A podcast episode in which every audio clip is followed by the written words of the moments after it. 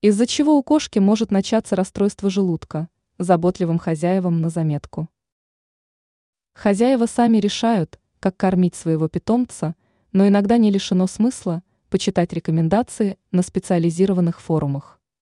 Это относится к тем хозяевам, которые заводят питомца в первый раз. Так уж получается, что многие стереотипы о кормлении кошек сейчас не актуальны. Та же молочная продукция сейчас проходит очень сложную термическую обработку на заводах, и в ней полезных элементов остается не так уж и много. А ездить постоянно на сельхозрынке у людей не всегда есть достаточно времени. Поэтому с молочными продуктами нужно быть очень осторожными. Самый оптимальный вариант – вместо молока использовать сливки, предварительно разбавив их водой, чтобы жирность не превышала 2%.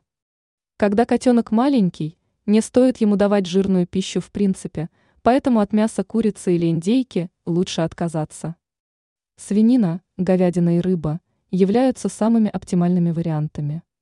При этом иногда можно давать вареные куриные яйца и различные виды каш.